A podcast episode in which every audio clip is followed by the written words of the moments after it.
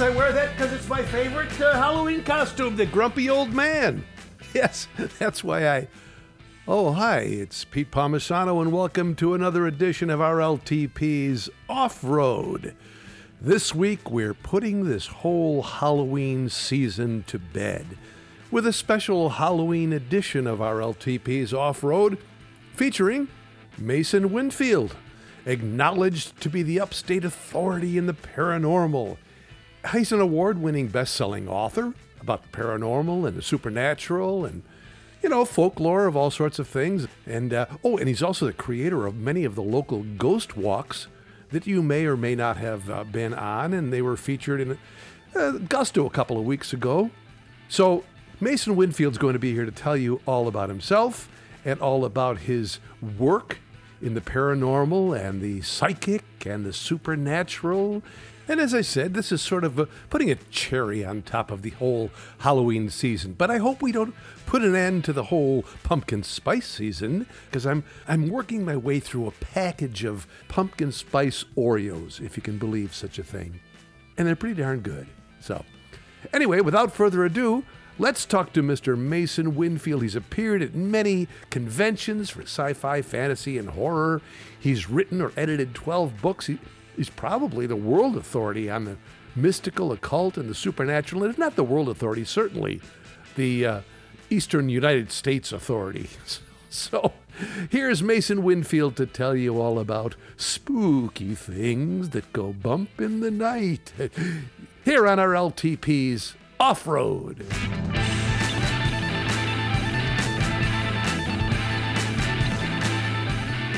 That sign that used to be up on the wall for the X Files. I want to believe. I want to believe almost everything, and, and nothing spooks me out too much. Cool. But I am a, a, great subscriber to. I don't know who said this first.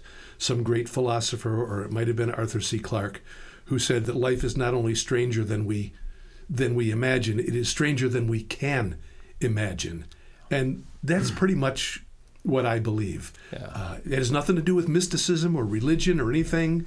But I think that there's just a whole another level of being. At least I hope there is, because the older I get, you know. Yeah, this one. The more I hope that uh, it's pretty effed.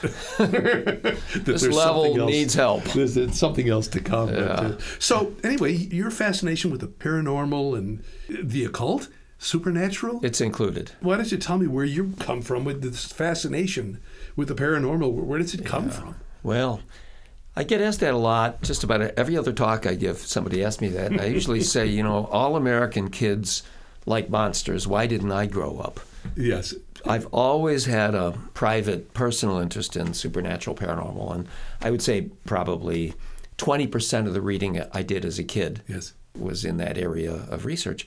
But something must have spurred some. Were you like me? Were you the Saturday afternoon movies? There was always a Frankenstein. Oh sure, yeah. Oh, or, oh yeah, or, all know, over it. Dracula or something. Oh, I was the I was the type kid who thought the Seventh Voyage of Sinbad was just about the perfect movie if it only had a couple more monsters. Monsters. You know, I, I just used to love that. They'd send me to art class, you know, I'd be like six or something. The teacher would go, uh-huh. all he does is draw dinosaurs. But there's a far cry from dinosaurs to monsters to the occult and, and paranormal. Or, yes. Or, or in your mind, is it all sort of connected? Oh, it's remotely connected. But see, I was a lit man. I have a master's degree in Brit Lit, and I mean, it's a good master's. You know, I mean, I studied real serious literature. That. You know, I wanted to be a writer, but I got a lit degree because I figured, look, you, you can't, you got to, uh, got to pay your dues. You yeah, know, yeah. and um, it's a good master's. And I went to a, a rigorous school, Boston College, because I knew I was going to learn how to research there. Mm-hmm. So if you've got a good master's, you can read and write the hell out of anything. It puts you in pretty good shape, a good lit research degree. I was an English teacher at the boarding school, country boarding school. That's a Gow school? Gow school, yep. yeah, dyslexic youth. Toughest job you'll ever love, but I decided education was no longer my field. Mm.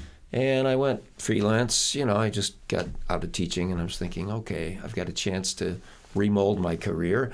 I can maybe get a PhD in you know some of the subjects I'm interested in, and keep the ghost thing as a sort of a private interest. And then the TV is on. There's the X Files, and I go, oh my God, the public has an enormous interest in this stuff, and um, I, I also thought that I could go at it rather objectively. I could be a good researcher, and it's been a good decision. So you had you always had the personal interest, but Sure. at a certain point you said, you know what? There, there's a whole, and I wanted to ask you that too. There's a whole world of people who are so fascinated by all of these subjects. Right.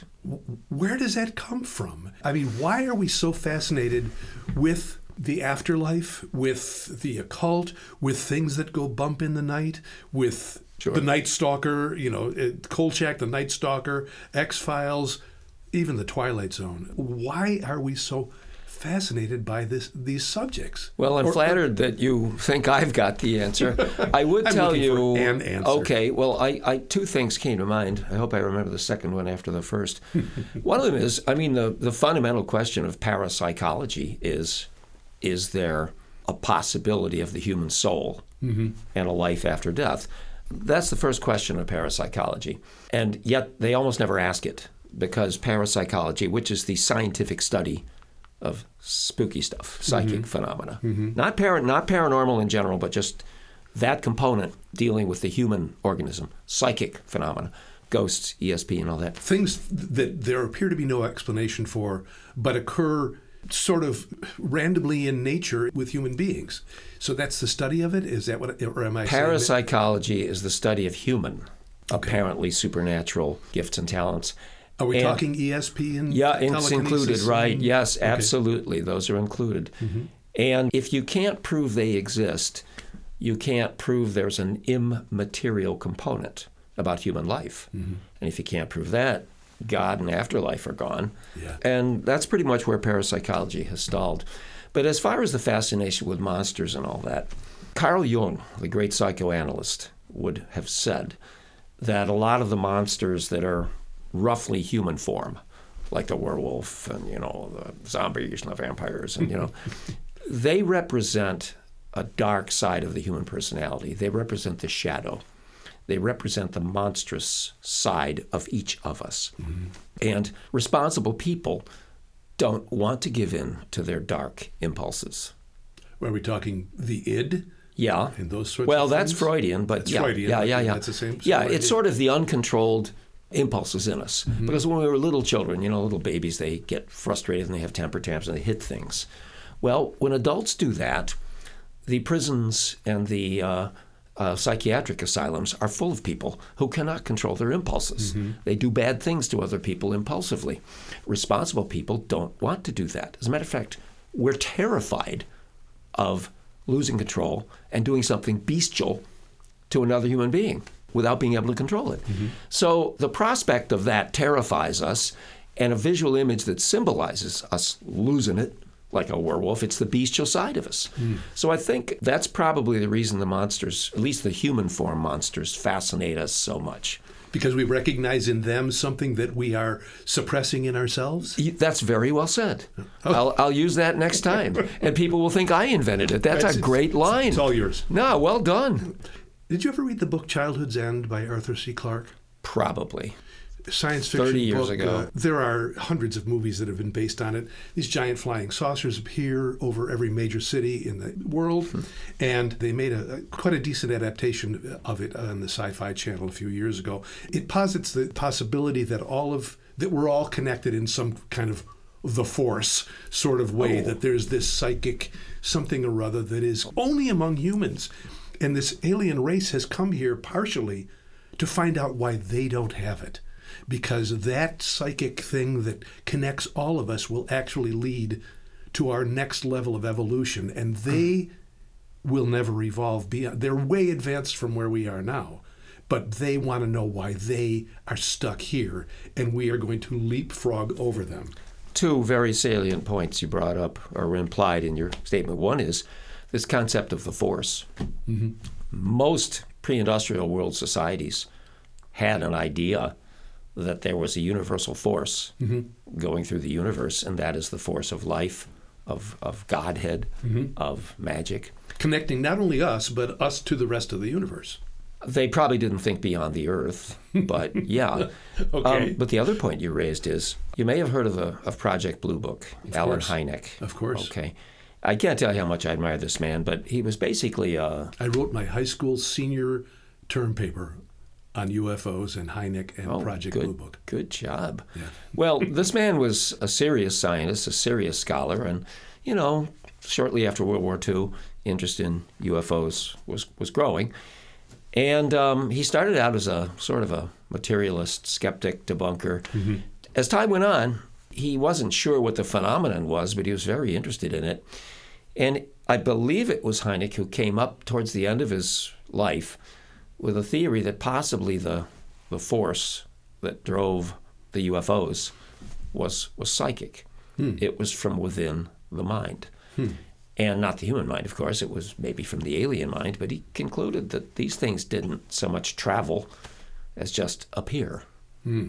They're just here and then they go there. Which explains their incredibly impossible speeds and, and maneuverability. It does, but there's a lot of other question marks with UFOs. For instance, if they do want us to see them, why don't they land and talk to us? Exactly. And if they don't want us to see them, why can we? You know, come on, guys. Really, in this field, If, paranormal, if you can do all of the rest of this, you run into a lot of crazy ideas, and some of them are really nifty, and some of them, what? You know, it's like they need a landing. They just crossed the universe, and they want us to make a landing strip for them on the Nazca Plateau, and right. you know, and uh, it's like, come on, guys, uh, let, let's get real here. You know, just uh, quickly, I, since we're talking about TV and movies and things like that, I know that you don't have a fondness for the way the, the parapsychological, paranormal is, is usually presented and, and, and on TV. on TV. Is that because you could just tell me? I mean, Sure. Why do they think the public is stupid? You know, maybe they act like it, but, but when that's their only choice, the public can only pick from among its choices. Mm-hmm, mm-hmm. I'm going to be, among my many plans for the coming year, I'm going to be working on possibly a, a video pilot for an, an investigation of an important haunted site or Okay. allegedly haunted site based on my philosophy, and it's not going to be run around the dark with the camera. But I would say the big problem I have with, with TV style supernatural slash paranormal stuff is that it's not based on research. It's based on the general public's suppositions mm-hmm. about, you know, if you want to see the dead, go to a haunted house. It'll they'll act up every night. I mean, wait a minute. Wouldn't science believe in it if it was that easy? If you walk in there and get your camera out and you get these orbs and that's the sign of a human spirit attempting to manifest and you know, my skeptical friend Joe Nickell, uh, English PhD by the way, and he's one of the heavy hitters in the local uh, society of uh, of debunk, you know, basically the debunkers, the CSICOPs, CSI, COPS, Center for Inquiry. They're materialists. They don't believe any of this stuff. But Joe Nickell, honestly, I agree with him a lot of the time. And he was describing the general philosophy behind TV ghost hunting. He goes, you know, if you think about it, it's it's so stupid, you know. You just show up after dark, walk around, and and, and there's you, you take your pictures, and you're gonna get these splotches, which you get them a lot of places, not just haunted theaters. And mm-hmm. you know, I, I hate to be so vehement about it, but when you see the potential of what we could be doing to lift discussion, to lift the bar, to educate, to inform, because there's things are so much more interesting than that, and they're so much more complicated, and and that's that's sort of what I've discovered in my study. I have a quote from you that, that says paranormal uh, uh, truth needs to be authentic. And you describe yourself as is not your interest is more folkloric than scientific. Is that because you're not focused in trying to explain these things, but you're trying to just simply keep track of them, record them, uh, keep a historical record of them because these things you're doing happen. pretty well. My my spectrum is pretty pretty scattered. um, I usually describe myself as a supernatural historian or a folklorist, but those are pretty noble titles for a guy with a lit degree. You know, I'm not true. You know, you're a folklorist if you are hired to do folklore. I'm a, a freelancer, but that sort of describes the work I do. I kind of chronicle this stuff, but it doesn't mean I don't speculate. Mm-hmm. I I do, and I do keep up with the research in parapsychology. I'm a guy who looks for connections between certainties.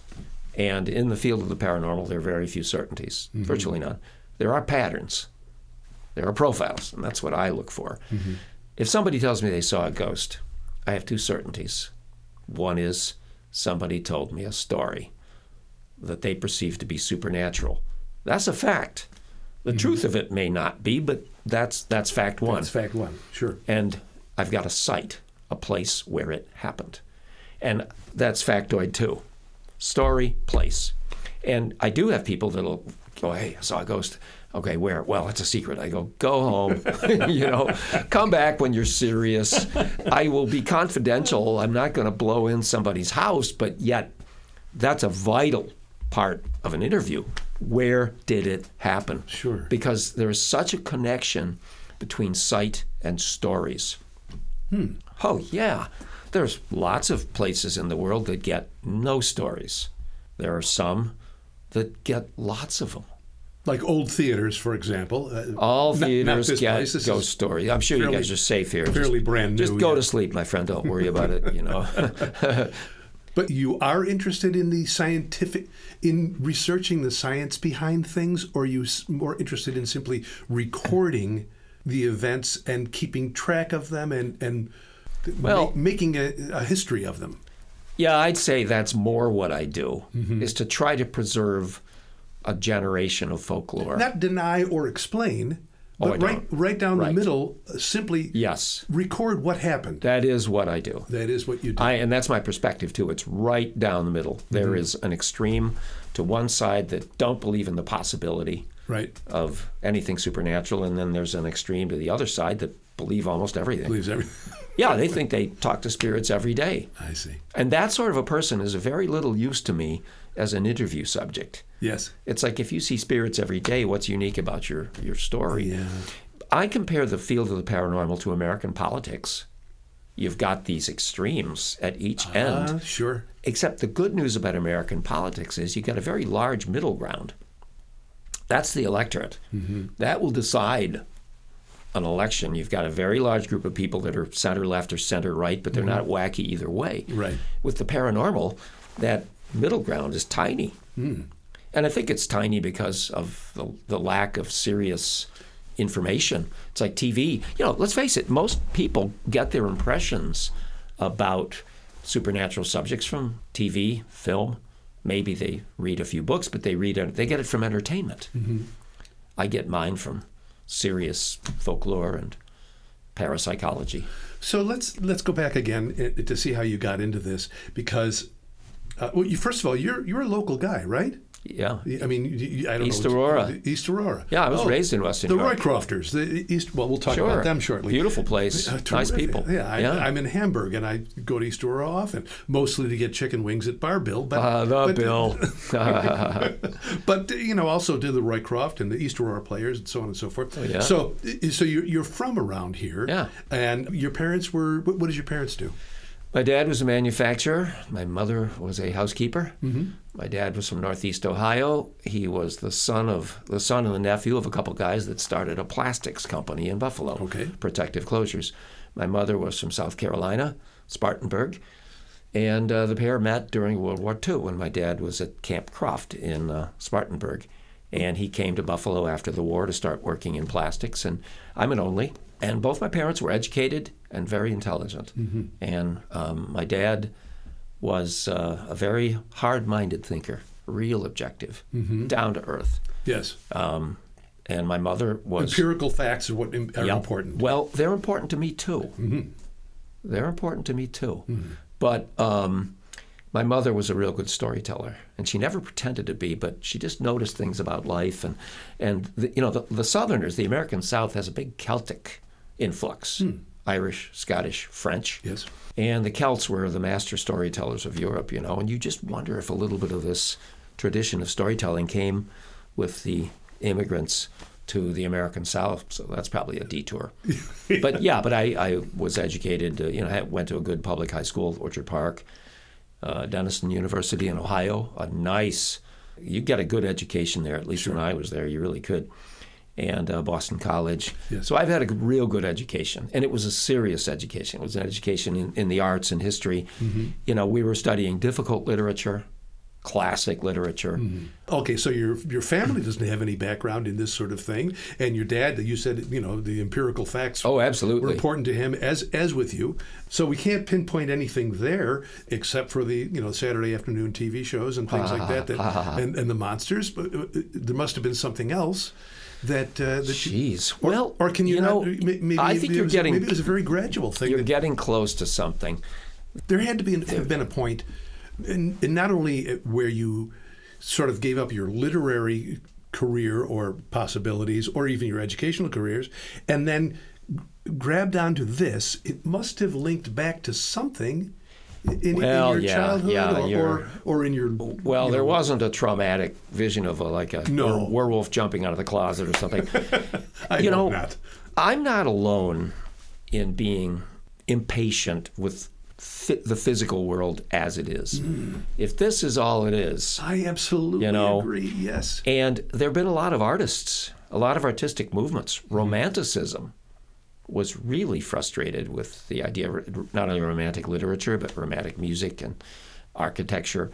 Well, there wasn't a lot of romantic architecture, but romantic art, romantic painting. It's very fabulous and wild, and and um, I'm pretty sure French surrealism.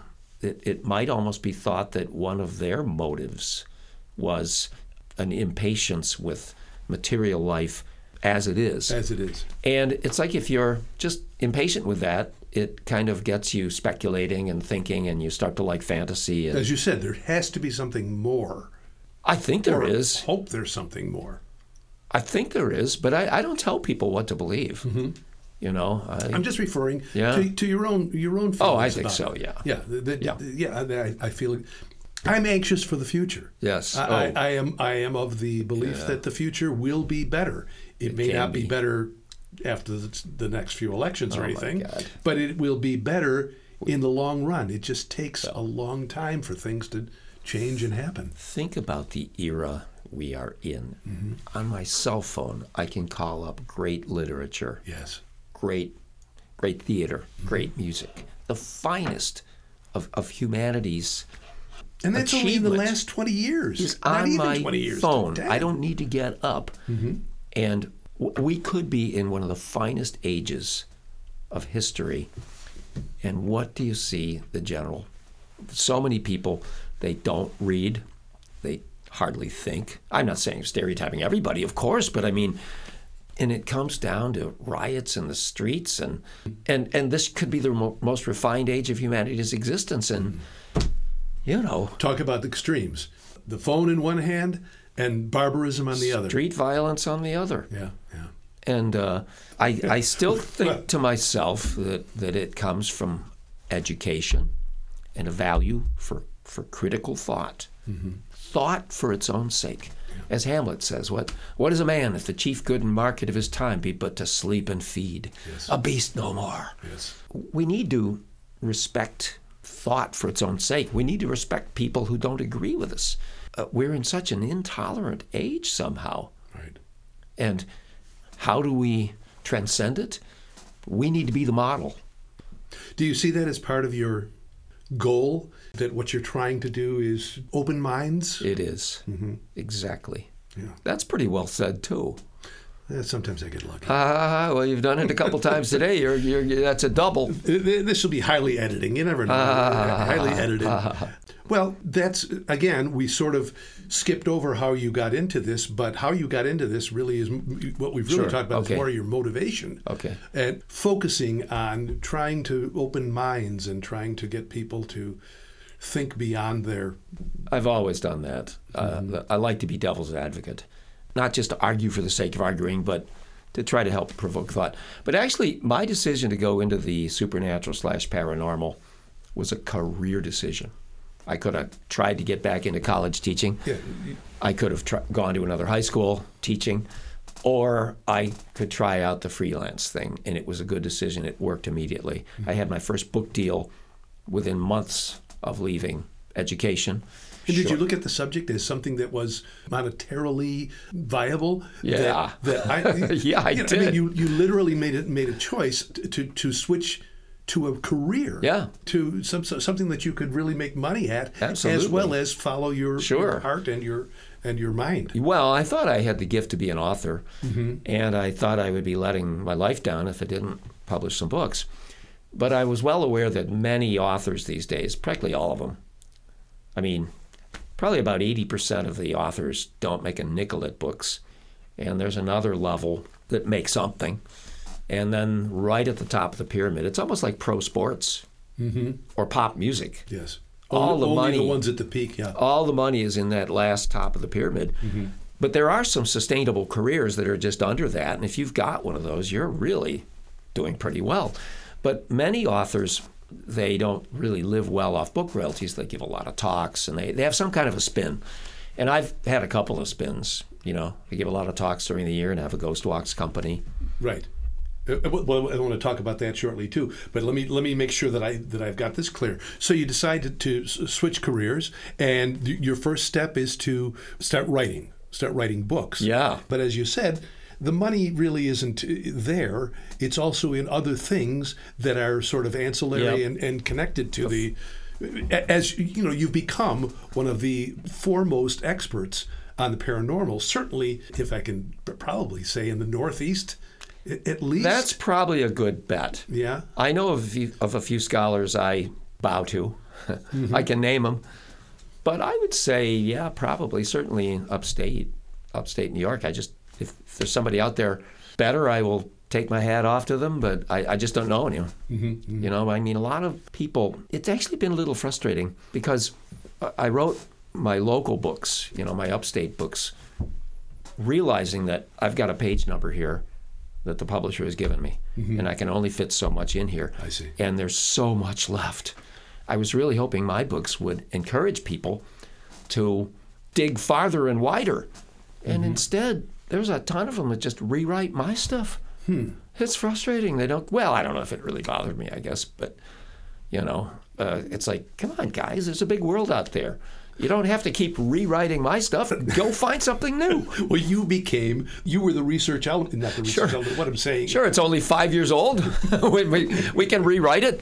Right. You know, hey, why don't they? I can think of a like, look to kill a mockingbird. That nobody's written that in a hundred years. Go for that. You know, wait a minute. It's been five hundred years since somebody wrote Macbeth. Why don't you try that? You know. So, uh, what was your first subject? The first book was was called Shadows of the Western Door. It is a Yes, paranormal survey of the 15 western counties of, of western New York. So, it must have included a lot of interviews, a lot of research. Oh yeah, and those were the old days. Yeah. Well, You- when you, you- couldn't just yeah, I You understand. didn't have it on the internet. Mm-hmm. This is ni- 95 through 97 that I was doing the research. You had to travel, you had to visit historical societies. People forget what a major revolution has happened in, in the facility of, of research these days. right. There is no excuse to take material from a living writer without crediting them. But my first book started out, I wanted to pitch something easy. That was 1997. I had it right. 97, I pitched uh, Brian Meyer, brilliant, hardworking guy. But Brian Meyer, I owe him a lot. He is the founder of a regional publishing company called Western New York Wares. Okay. And now I think they call it buffalobooks.com. But at any rate, I pitched him idea one, which would have been easy. I just wanted to get a publishing credit. And he goes, Well, I don't know about that. Maybe if you could shift it a little more this way. I go, Okay, take a couple of weeks, rewrite the proposal. Much more difficult book to write. He goes, Well, now you're on the track. If you could pitch it a little more like that, third proposal comes in, but this is not uncommon. Third proposal comes in, he goes, Okay, let's do that. So, oh, damn it, now I got to do some real work A ton of work. go out, but it was okay. It was such a good decision. So uh, the book caught the low hanging fruit Mm-hmm. in some subjects, like haunted sites, and Yes. it got almost everything there was in a few others, like the ancient mysteries. I mean, the really prominent general paranormal categories. Some of them were pretty covered in that book, and some of them were scratched. See, when I started doing that research, I probably had exactly the same suppositions as anybody in the world, anybody in the U.S., because my influences were the same as theirs. Read a few books as a kid, but watched TV, you know, entertainment. I thought the same things they did. And then when I started getting into the subject, I had a lot of major realizations mm-hmm. that I found really interesting. One thing led to another. Yes, and sometimes one thing led to one, and one thing led to another, and one thing led to, you know, they don't A dozen all, others. Yeah, yeah, they really, really did, and and um, the way I think about most paranormal subjects is dramatically different from what the average person thinks showing up at my talks and tours. So after you write the first book, then how did the talks and tours begin after that? Okay. I mean, do you pursue this? Did somebody Sure. pursue you? No. Did it go through your publisher? I had the idea. you did. Yeah, I was. I can in. get out there and talk about this. I was well, yeah, I did. I thought, why don't I just tell them I'm an expert? well, you know, the funny thing about the ghost business is like you need no credentials. Like you show up at a party and you go, "Hey, I'm a uh, a doctorate." And they go, "Oh, where'd you get your degree? You know, what's your specialty? You know, hey, I'm a lawyer. Ah, where'd you get your what? What's your field of law? your specialty? Yeah. Yeah, you know, almost any field they ask you questions, and you go, "Hey, I'm a ghost guy," and they go, "Oh, cool," you know. But um, Start talking. yeah, yeah, wow. And um, it's it's a field that gets a lot of people who probably haven't succeeded at many other things. You know, I went at it as a researcher. You know, tried to be very objective. But where I got the idea for a ghost walk, I mean, as far as I know, London, England had been doing ghost walks since the 1970s. I'd heard of them. Define what ghost walk means, or what it meant in London, England, as opposed to Well, in London, England, it was almost certainly a historic walking tour, very similar to mine. searching for ghosts. Or No, no, no, no, Here's no. where ghosts Folklore, storytelling. Storytelling. Yeah, yes. yeah, yeah. And um, but they would have gotten into We're not talking about ghost hunters like the TV shows. We're talking about historical, walking through certain areas, looking for areas where this has happened or that has happened. Where people say something has happened. You find a haunted house and tell the stories of the architecture, the the earlier inhabitants. You you know, it's it's something that's dramatically more interesting than just did you get an orb or not. Mm-hmm. But there are other types of American ghost walks. One type is one they probably ought to call a cemetery walk. They have actors in the cemetery impersonating people buried there. That's not really too paranormal. No, that's performance art. Uh, That and it happens every October. There are haunted house places everywhere. Or Sure, that's another one That's- they might often call a ghost walk. Is where they have that jump scene. You know, they get Yeah, yeah. people dressed up, jump out, scare I you. never understood that. But anyway, so did you get the idea to start the ghost walk? I did because I was in New Orleans playing a USTA tennis tournament. I Mm-hmm. was uh, one of the representatives. I was a 5-0. I went to the five period 5-0 nationals in tennis, and there were ghost walks in New Orleans. And I took one, and I found it. I thought it was under researched, Hmm. and the tour guide didn't know anything about parapsychology. But yet, I figured, you know, we're talking proud. Buffalo deserves one of those. Western New York, you could do one of those. Mm-hmm. So I came back home and full of ideas, and I realized that uh, the research for a ghost walk is really tough because you're walking. It's all It a- has to be a confined gotta- area yeah. of some kind. Yeah. And it's got to be walkable. It's got to be pleasant. so you've got to do real dense research on a small area. But I realized shortly that I went strategic. I've got a, a profile for this, and I, I can do it fairly quickly in an area that may not be that big because I know what to look for. Obviously, it starts with one or two really nice historic sites. Mm-hmm. And um, I, I can write up a ghost walk script in just a couple of days of really hard work for many communities. I see. Supernatural folklore or perceived supernatural experience is a lot more common than most people think. And very often, you'll have a house here that is on the route of your tour, and the history of the house and its architecture and earlier inhabitants, that can be 95% of your rendition, and the public will love it. Yeah, my company is called Haunted History Ghost Walks. You know, we're not like rotting dead zombies ghost walks or No, bloody you- war that- corpses guess ghost that's my walks point. or This, these aren't meant to scare or titillate. These these are informative. And, yes, uh, you know, and you're telling Yeah. stories about what people said, as you said, you know, the folklore of what yeah. was purported to have happened in these locations. Every one of our tours has at least one knockout story Scare, yeah. of something somebody perceives that happened to them. And you don't need to be standing there with a flashlight under your face. I don't. No, I, I actually wise off about that stuff. You know, I, I really. I, I had a couple of uh, college students on my tour uh, about two weeks ago in East Aurora, and both of them said, "Boy, if you had many kids from our college, there'd be some triggers here." And I go, "Tr- "Triggers? Like what?" And they go, "Well, you were wising off about that street where." All the deaths happen. I go, my God, can't anybody have any fun anymore? You know, uh, don't take yourself so seriously. I, I don't know. Well, that would be one of my theories. Yeah, yeah. Now, the ghost walks, it's not just Halloween related. You do these at various times throughout the year. Yeah. Are there, are there certain times that are more ripe for that sort of thing to happen? Well, Halloween every uh, month of October, everybody's thinking ghosts. if you if you have an enterprise and you put the word ghost on it and it's in October and you can't do all right, you better find something else to do. But if your question was, is October, particularly Halloween, more significant for perceived ghost sightings? That wasn't the question, but that's a good question. Right. The answer is not in my experience because I keep a pretty good set of files that are decades old on the dates of events. Dates can be very suggestive. What I find is that certain communities come to life at different times of year. Mm-hmm. Communities being Villages. villages like Sure. like East Aurora or something. Sure. And is there any explanation for that?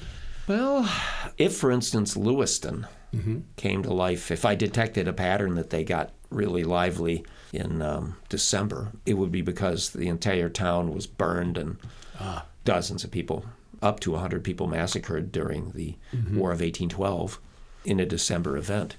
But with East Aurora, I'll take that as an example. I live there, I write down everything anybody tells me.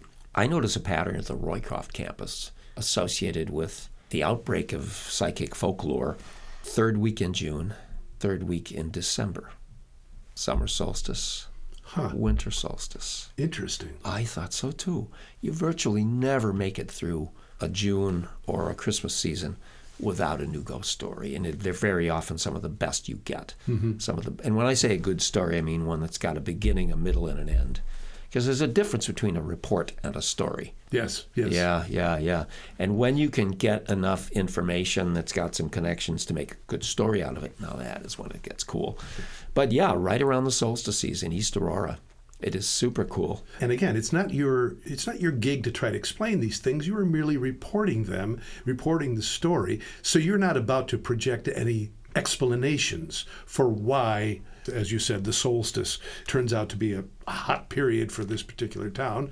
You may have some theories, but not necessarily You're a, right a on. scientific You're right on about explanation. that. I wait for them to ask me why I think, and most of the time I tell them, "Do I look like God?" but I will tell you, in the patterns, that can be sort of an explanation on its on its own. You know, I mean, there was a point when Stalin was talking to, I think, Churchill, and they're talking about the quality versus the quantity of his army, and, and Stalin said, "Well, I think there's a certain type of quality and quantity. You know, it's like if I send 500 tanks against their 20, mm-hmm. something's going to break through." Yeah.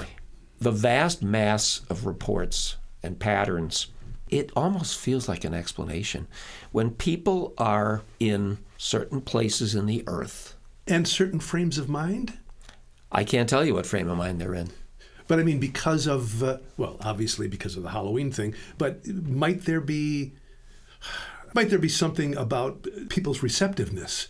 That they're more receptive or more open at a certain time, so they, Yeah, I would say sure. Yeah, time and place. Yeah. But that's been part of my interest is the possibilities that there's a geological or an architectural component to mm-hmm. ghost stories. Now, people who watch reports, people who watch TV, they're used to the historic. You know, they think, you know, oh yeah, there was a guy got killed there, so of course Right. it's got to be haunted. And you know, there's that's one of the profiles. Folklore does attract to places where there's been trauma, mm-hmm. but there are other places. Outdoor spaces get lots of ghost stories, or some of them. So I have become very interested in the connection between physical place and the outbreak of uh, perceived supernatural experience. Um, I'm also interested in the witness experience because you do get multiple witness sightings. There are many stereotypes about ghost reports, and they're not borne out by TV. I mean, all ghosts, they don't look like human spirits. All ghosts don't even look like people. There are animal ghosts, There are ghosts reported of in, inanimate things. There's a phantom car in uh, Forest Lawn Cemetery. Well, they, they say there is. I see. Okay. There's a ghost train in the Hudson Valley. There's a ghost train in Angola, New York. oh, really? Well, it's reported. I haven't seen it. but at least as figments of folklore. And a large percentage of the ghosts that eyewitnesses report are not behaving intelligently. They're not looking at you. They're not, "Er, hello, you know, they're, they're not trying to communicate. They're just like doing their thing. Yeah. They're walking towards you. They're walking away. They're walking across you. They're walking in uh, patterns that appear to relate to an earlier structure on the site. Okay. Where, where a stairway used to be. Um, Yeah, exactly right. Interesting. They don't look like they're back with a message. They look almost like films, like a sort of a natural video. Yes. But that's not all of them. There is a small percentage that really do appear to be back with a message. Hmm. Oh, yeah. We often call those crisis apparitions or NDEs, near death experiences. See, your average ghost appears to be site specific Yes. it's stuck where it is. A lot of them, when when you can get enough information, you know, decades of reports, some of the time the spook doesn't move very much. It's always in the same room. Always in that same spot. yeah, Yeah. doing the same thing. Mm-hmm. That's a pretty monotonous afterlife. but that rare percentage, my guess would be 1%. But that rare percent of an intelligent apparition, mm-hmm. because I use the word apparition a lot, it's something people see. Yes. It's important to distinguish that from a, a spirit, because I don't know what a spirit would look like. Right. Something visible is i- i- That's apparition. what the word means. Yeah. And I use that a lot more commonly than ghost. On the rare case of an apparition that does appear to have a message, it's not site specific. It'll find you. Hmm. Whoever it's targeting, it'll find them where they are. That's a, now that's getting Yep. now we're getting into creepiness. We are well, but they're not hostile or dangerous. Very often they're benevolent and they're trying to say goodbye. oh no, but I mean creepy be- just because there's motivation there and there there is willfulness of some sort. Yeah, but that shouldn't be creepy. That should be a much better evidence of the survival of consciousness after death. Oh yeah, that's a very good point. Yeah. I've got a number of wonderful poetic stories about that. But I'll tell you, when I interview eyewitnesses, though, 95% of them, and the ones that seem to me the most serious, there's a pattern there. Mm-hmm. This apparition that comes to them, they see it once, they never see it again. Hmm. Just once. And typically, it's around the time of the death I see. up to a week week later. I mean, I adjust groups.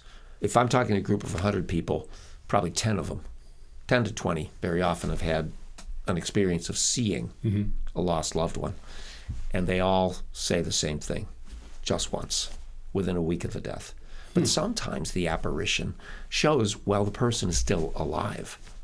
That is interesting. Hmm. Yep. But uh, there are ghosts of living people, or at least apparently. Huh. Yes, because what- for instance, what would you call it when Father Baker was said to bilocate? Yeah, I, I, One of them had to be a ghost, or else you don't believe it. I, right, but I did a show for Road Less Traveled, one of the first shows I ever Yeah. did, and it was called Private Viewing. It was written by a local playwright, John Elston, and it was about remote viewing. Are you Oh familiar yeah, with yeah, this well, yeah, concept? yeah. And, Yeah, and I- it's it's political, it, not just remote viewing, but remote, uh, you know, affecting things uh, remotely. So uh, I that's bet you that was cool. I wish I'd seen it, it. it was a it really was a good a good play. Yeah. But anyway, that that's th- that almost brings to mind what you're talking about. That I'm here, but I'm manifesting myself there while I'm alive, and watching something happening over there. In this particular case, I think it, there were political ramifications. You know, the well, hell yeah, it was during the, Cold War. government was trying to make it happen. the CIA was in competition with the KGB. Okay, and Trying thi- to well, this was a- weaponize. this was what has happened since then. A more modern update oh, of I was not aware they were still doing it. they probably I thought they got defunded. No, no, they may not. But the play was about what oh, if Oh, okay. they Yeah. did. Yeah, no, there is some very the cool yeah. stuff going on during the Cold War involving the CIA versus the KGB. The Mm-hmm. um, CIA were, you know, they all started out experimenting with telekinesis and psychokinesis. You know, the Russians have video of a couple of these women. Let's see, Nina Kulagina, Rosa Kuleshova. I know there was another one that was pretty impressive. But the Russians decided that, you know, I mean, they were trying to like be able to kill somebody Remotely. from 5,000. Shit. Yep. Yeah, that was what they would have wanted to do.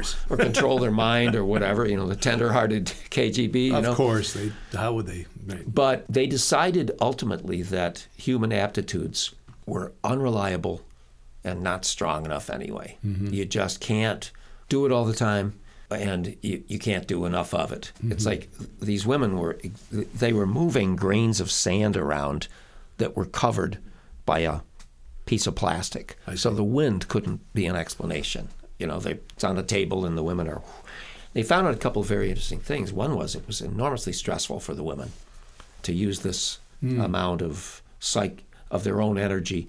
And when they were studied after these experiments, they were very often exhausted and their blood sugar levels had dropped to an almost dangerous. So strenuous. Isn't yeah, yeah. yeah. So in other words, they decided, look, we're never going to get a Harry Potter out of this. the Americans, I don't know everything about what they did, but they seem to have focused on remote viewing. Yes.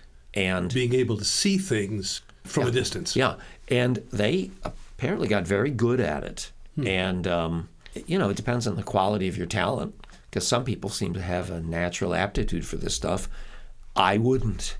My psychic aptitudes. I'm a low roller. I, I think I am too. I wouldn't have made if I if I was any good at even reading personalities, much less ESP.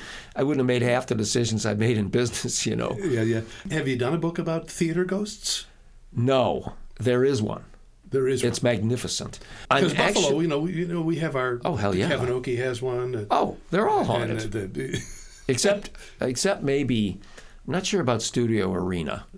That's the only theater be in their old new location. Yeah. Mm-hmm. When they were where the Pfeifer was, they had and now it's Town Ballroom. They had loads of ghost stories, but then they Yes. moved to right. The, Yeah. the only thing that would be at the Studio Arena, now called 710, would be Ghosts of Dead Strippers, because it, it was first opened as the burlesque, the Palace Burlesque, and uh, you know it's a relatively new Yeah. building, and these things Yeah. tend to have a lot more history to them, like the Well, Town Ballroom. You know, it's like um, doing a book on haunted theaters, just like shooting fish in a barrel, or you know, I mean, it's just they're all haunted. I actually have, though, to be honest with you, Peter, I have an article in draft about Buffalo's haunted theaters that I was thinking of turning into a Halloween article, and mm-hmm. it's almost so voluminous. How far do you go? Really? and it, it's like so obvious. You know, what new revelation am I going to bring to the subject that every actor knows more about it than I do? I'm also working an article on the little people. It's a type of an apparition, like fairies, and I'm hoping. This is not like the little girl ghost that you talked about in one of your videos. Right, That's you are. it one of the appears to very be a common. different. Yeah, the little girl ghost is an exquisitely common. It's probably the number one common ghostly form. Yeah, I find that fascinating. Uh, Well, I do too. And I can conjecture about why in a little while, but there's a separate apparition category that I call the little people. And one of the biggest shocks I had when I started doing this research 25 years ago, like I'm a lit man. I love the great literature of the British Isles, the Celtic people, the Germanic, uh, the you know, Scandinavian. They've got their fairies. I never thought I'd meet anyone who said they saw one. I would have thought, what are you, crazy? But as I started interviewing people and going through the files, I would realize there is this very rare category of a spontaneous apparition that appears to be like a really small human being. The Native Americans of our area, the Iroquoian nations, Seneca, Tuscarora, all the Iroquois nations, the Six Nations, they have strong traditions about little people. Wow. Yep, and they're very similar to those around the world, of those of the Celtic societies, the Germanic. They are remarkable, these patterns. And, and is there any historic connection? Why little people? I mean, are they supposedly related to a, a race of, I hate to say it, you know, like hobbits and those things from the Lord of the Rings? They're smaller than that. existed Smaller than that, yeah. hobbits, well, right. the uh, We're talking about. Uh, yeah, or even smaller. Uh, they're, but Native American people, all over the United States, a great many of them, the all the Algonquin-speaking societies, you know, the uh, Abnaki, the the Penobscot, they've all believe in it. They call them Pukwudgies. They believe that they're these little mysterious people who live in the woods. They're supernaturally powerful. Uh, the Iroquoian people believe in that. They call them the Jugao. And English speakers often nickname the Jungies. The Jungies. Yeah, it's just their short, Huh. their nickname. But Like actually, I'm that. giving a talk on the reservation. I'm giving a talk on the Allegheny that I'm really looking forward to it because it's a storytelling venture in memory of an old friend, uh, Duane Bowen, who was a Seneca storyteller, and he was a culture preserver. He was preserving the supernatural stories of his people. I'm trying to do that for mine. But at any rate, as far as the little people go, children see them. Children. Children, yeah. You know, everywhere in world tradition, that the fairies, the little people, Mm-hmm. this magical race of supernatural people, everywhere they're found, uniformly they're associated with three things with nature, they live in the woods, Mm-hmm. they talk to the animals, with the human dead. It's like, it's not like when you die, you become a fairy. It's Right. more like special humans can join their world and not really die like their realm when they go into it is pretty close to where the human dead are and they Okay. have some information about the human dead but also they're associated with human children Children. they like children they come to children they protect children and sometimes they don't Okay. yeah Well, uh, well, I, I don't want to let this go by. I know you were your first novel series, The Whistlers. Yeah You tell us quickly about this about this series. well it's about the hardest plot to describe there is yeah, but it's about a country english teacher who starts getting this is fiction, by the way. oh correct? it's a big whopper Um, okay. yeah, yeah, yeah. It's set between 2007 and uh, 2012. It's about a country English teacher who starts getting called in for interviews by the FBI and the DEA. And he's kind of an alter ego of mine. He's a paranormal writer and an English teacher like I used to be. And I figured, well, that's a pretty good motif for a psychic detective, you know. So, country English teacher by day, psychic detective by night. But he writes articles and so they call him in because some of the stuff he's written is eerily prophetic about some developments that have alarmed them, including the appearance of a new drug in Buffalo, which appears to have a South American origin, which appears to activate ESP. The uh, FBI has a wing that's on the trail, sort of the Indiana Jones wing. They're on the trail of a, of a black market antiquities ring I see. that appear to be connected with terrorists of some kind, and they make their money selling Native American, stealing and selling Native American artifacts. So somebody finds a perfectly formed human jaw made out of a quartz crystal at a burial mound in Ohio. They put it on the uh, put it up on for sale on the internet, and then the three pot hunters are found dead. Well, this is obviously a component of a crystal skull. yes. Well. I mean, yeah, has to be. yeah. or else it's crystal jaw. Crystal jaw. yeah, just a, a one-off, you know. Mm-hmm. And the third thing is that these very unusual people start appearing around the world. They they look like anorexic, shriveled up beggars, blind, and they don't speak, and they just people start seeing them. And these three factoids come together, and they the guy's writing has foreshadowed it, so the FBI keep calling him in to ask him questions. Mm-hmm. And meanwhile, he meets a girl. Nice. Yeah, that's when the trouble always starts in my life. You know, you meet one of them, and whoa, Nelly. Yeah. But it's just quite a yarn. It, it hops all over the American continents. It follows the narrator. It contains passages of his literature. It follows a team of American undercover agents, paramilitaries in the Andes, in, in Guatemala. In it's just a hell of a yarn, and it ends with an apocalyptic 2012 scene involving the crystal skulls. I mean, I absolutely love the thing. but I actually have a more recent one. It's a book called, it came out last fall. It's a book called The Prince of the Air. It's the memoirs of a contemporary wizard. And don't say Harry Potter because the narrator is always mocking out Harry. Potter. No. Ha ha ha ha. But I'm going through an exceptionally creative period of my life, and I just want to produce good work. I want to write good books because, you know, a lot of writers, they just dry up. Mm-hmm. And when I was younger, I might not have had the uh, sustained energy and the drive Yes. to be able to put in the work. To It's a lot off- of work. It's a lot of work. Writing is a lot of work. You know, I, I admire it tremendously. Well, you're very kind. It, it's a very kind of a self-motivated, self-driven work because you know you got to realize that a writer can work on a book for years and not get a pat on the back. Mm-hmm. Now, I'm fortunate enough that I've got enough books out there and I'm in an area where people know me just about every day. Somebody says something nice to me about my work or you know, they know who I am. I mean, I gave a talk last night to, I don't know how many hundred people down in uh, Cuba, and uh, they love to talk. The evening before, I spoke in Orchard Park. I get a lot of pats on the back, but you really can work a very long time late at night cackling to yourself about how, how funny this is or how smart you are or wait till they get a load of this scene, you know. Yeah. you know and um, you, you, just need a lot of uh, drive, and you have to be able to work without other people pushing you. You because nothing will happen if you don't do it. No, you have to right. You have to be self motivated. Well, but you sacrifice for that. You know, as Norman Mailer, the eminently quotable Norman Mailer said, literature is the only profession in which a man will sacrifice money, the respect of his fellow men, and the love of beautiful women, hmm. in the hope of someday gaining money, the respect of his fellow men. All right, I've when you walked in, you said you had a story that you had just heard. Oh yeah. Let's let's end with uh, with a okay. story that you just something you just heard last night. Okay, let's I hear it. I can't give a lot of details, but here right. it goes. I've written a lot about the Native American, you know, the Iroquois and mm-hmm. supernatural traditions. I wrote a book on it. It's called Iroquois Supernatural. I wrote it with one of my best friends, Michael Bastine, an Algonquin elder. He's in some of the videos oh, with yeah. you, YouTube videos. Yeah, yes. he is. He's going to be on TV this fall with me too.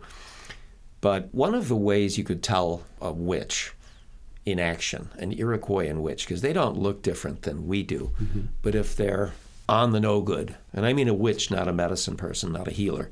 This is a power person mm-hmm. who's kind of working selfishly. If you'd see them walking at night on these kind of frosty trails of the upstate, one way to tell them by sight is by the way they breathe. If as they walk at night, every time they exhale, there's an orange, fiery light that's inside them, mm-hmm. which shine through their nostrils. If they open their mouth to breathe, you can see a little bit of the luminous light come out. And this condition of what they call, what the anthropologists call internal luminosity, it's found among witches and shamans worldwide. That's one way you tell an Iroquoian witch. And it's widely thought that, that the witchcraft isn't happening anymore. Well, ha ha. After my talk last night in Cuba, New York, a guy comes up and goes, Look, I've got a story for you. I didn't know what to make of it until right now, but here it goes. When I was a young guy, and he was a white guy, you know, he goes, I lived near one of the reservations. Half the kids in my school were native, and I knew lots of native people. I worked in one of the stores in town, and a lot of native people came in. So, anyway, one night I'm out of college. I'm probably 19, 22, or whatever he was. He goes, I'm partying on the edge of the reservation in a wooded area. There's a lot of native people there, and we're just drinking wine and beer and all that. And some people are smoking weed and all that. But he goes, I, I wasn't doing any of that. I, didn't, I don't believe in that. But anyway, drinking all that beer, I uh, had to walk into the woods to have a wee. So he walks a ways away from the people, and he remembers standing by a babbling brook, and it's a dark woods at night, and he can see the campfire there, the bonfire they're gathered around through the trees, mm-hmm. and two men start walking toward him in the darkness, and as they walk, and as they breathe, he can see a glow coming out of their nostrils, and when they open their mouths, he can see a glow, and as they get closer to him, it's pitch black. It's dark. He's in the trees. He doesn't move. He's scared as hell. They shouldn't. What are they doing out here anyway? Just walking through the woods. Right. And one of them turns to look in his direction. And when the guy exhales, he can see the light lighting up his face a little bit, mm-hmm. and he recognizes him. He's the father of one of his native friends. He's someone that would have known him by sight. It's a guy who knew him by name when he came into the store the kid worked in and he just holds his breath, hoping nobody sees him. But through the darkness, the guy looked at him as if he could see them. And then they just walk away. And, you know, the guy waits in the woods for 10 minutes to be sure he's safe. And then he runs back to the campfire, and everybody goes, Boy, you were gone a long time. and he, so the next day, he talks to one of his native friends and he says, he doesn't reveal names, but he says, I saw something really crazy last night at, on the reservation. And he described it And and he goes, and I know the name of the guy. What should I do? And the, the kid just looks at him and says, you know, you keep that one to yourself. Keep it to yourself. What happens on the reservation stays, Stays on the reservation. it's like Vegas, you know. See what I'm telling you? That this stuff, the reality of it, Mm-hmm. is so much more interesting than the entertainment. Yes, it is. You know? It absolutely is. Well, Mason Winfield, this has been delightful. Hey, thank you, thank you for super joining me. I fun. appreciate it, and uh, how, I would Happy look- Halloween. Happy Halloween to And remember everyone. one thing: don't get scared. Whatever you do. Nothing to be scared of here.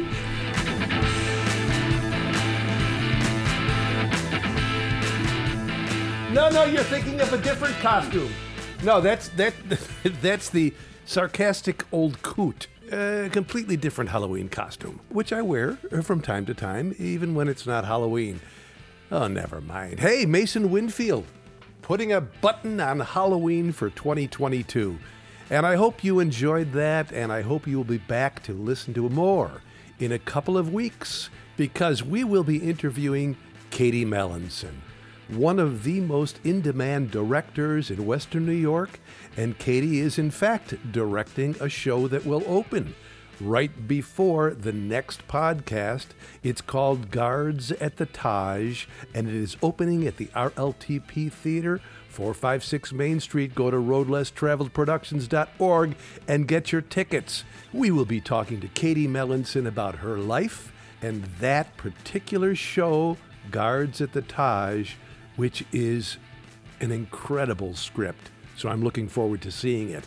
And I will see you in a couple of weeks on RLTP's Off Road with me, Pete Palmisano.